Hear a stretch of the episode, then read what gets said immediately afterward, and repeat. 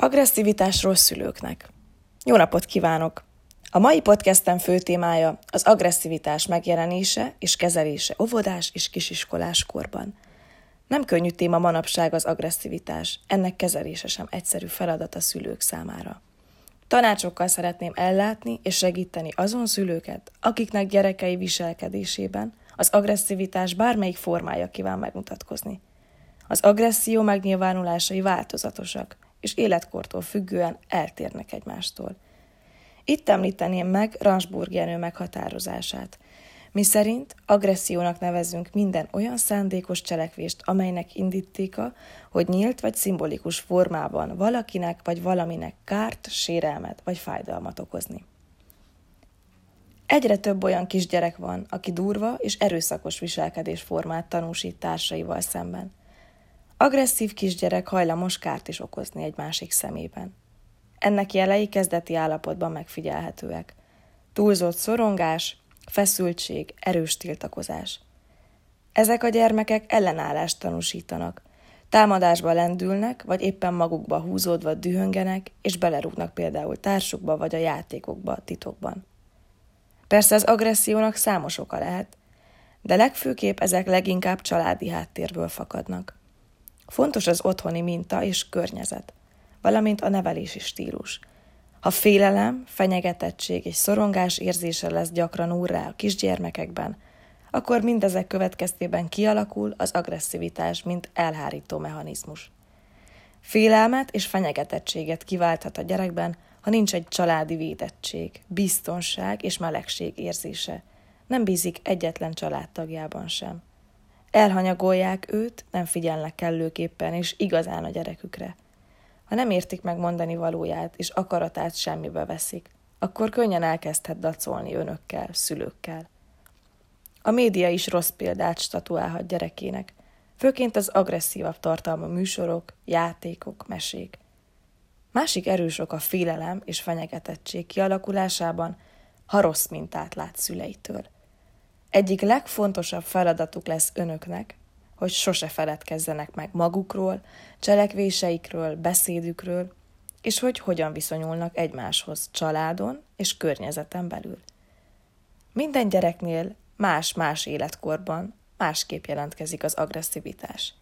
De ha látják szülőként a hajlamot gyermekeikben, vagy megnyilvánulnak egyes helyzetekben úgy, hogy az agresszivitás tüneteit vélik felfedezni, akkor foglalkozni kell ezzel. Fejleszteni a gyereket, figyelni rá, és szeretetet adni neki. A következőkben egy-két kezelési tippet szeretnék megosztani önökkel. Egyik legfontosabb ezekben az esetekben, ha felismerjük gyermekeinkben az agressziót, hogy nem kell megijedni és félni. Emberek vagyunk, emberi érzésekkel. Lehetőség, hogy fejlődjön gyermekünk segítségünk által, és mi is általuk.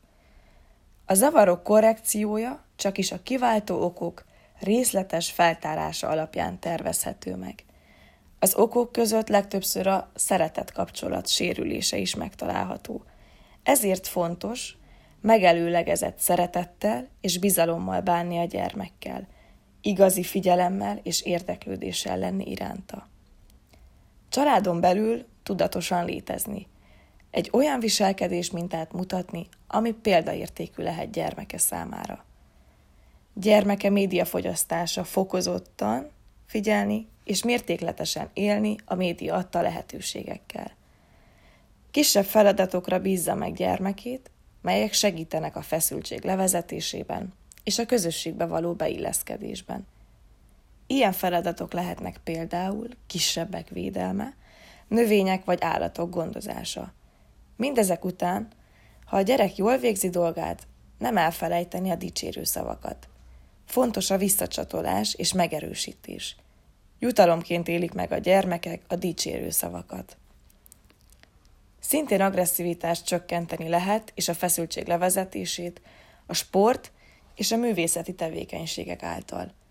Feltétlenül kerülni kell, hogy indulatkitöréssel, agresszióval, megszégyenítéssel és fizikai bántalmazással reagáljanak a gyermekük viselkedésére, mert ezzel újabb mintát nyújtanának az agresszióhoz. illetve fokoznák a gyermekek indulatait.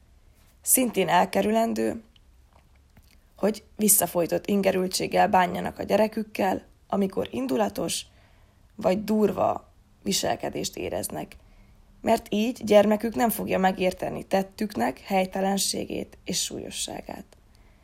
Ezek a tanácsok megtartásával és fokozott figyelemmel kezelhető lehet az agresszivitás. Ha súlyosabb eset, akkor pedagógushoz, pszichológushoz kell fordulni, és tőlük kell szakvéleményt és segítséget kérni.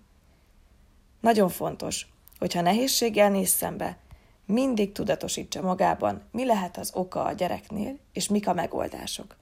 Egy nagy és mély levegővétel után pedig próbálja meg kezelni az adott esetet. Nem kell félni a gyereke agressziójától, csak figyelni kell rá, és szeretettel viszonyulva hozza, segíteni őt, hogy az agresszió átalakuljon. Köszönöm szépen a figyelmet!